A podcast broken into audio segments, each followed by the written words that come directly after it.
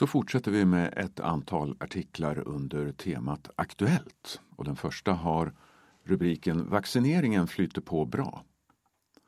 Vaccineringen mot covid-19 är i full gång i Huddinge kommun. Första sprutorna gick till de som bor på kommunens särskilda boenden.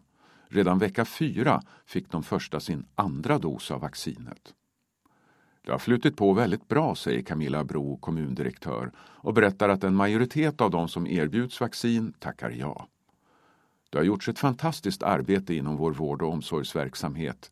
Med vaccinet ökar möjligheterna att vara smittfria. Vaccinet innebär också att de boende återfår kvaliteter i sin vardag. Sedan en tid tillbaka pågår även vaccinering av vård och omsorgspersonal. 2100 egna medarbetare och anställda i privata vårdföretag har erbjudits vaccinspruta. De bokar tid via en app och tar sig själva till någon av de ordinarie eller mobila vaccinationscentraler som finns.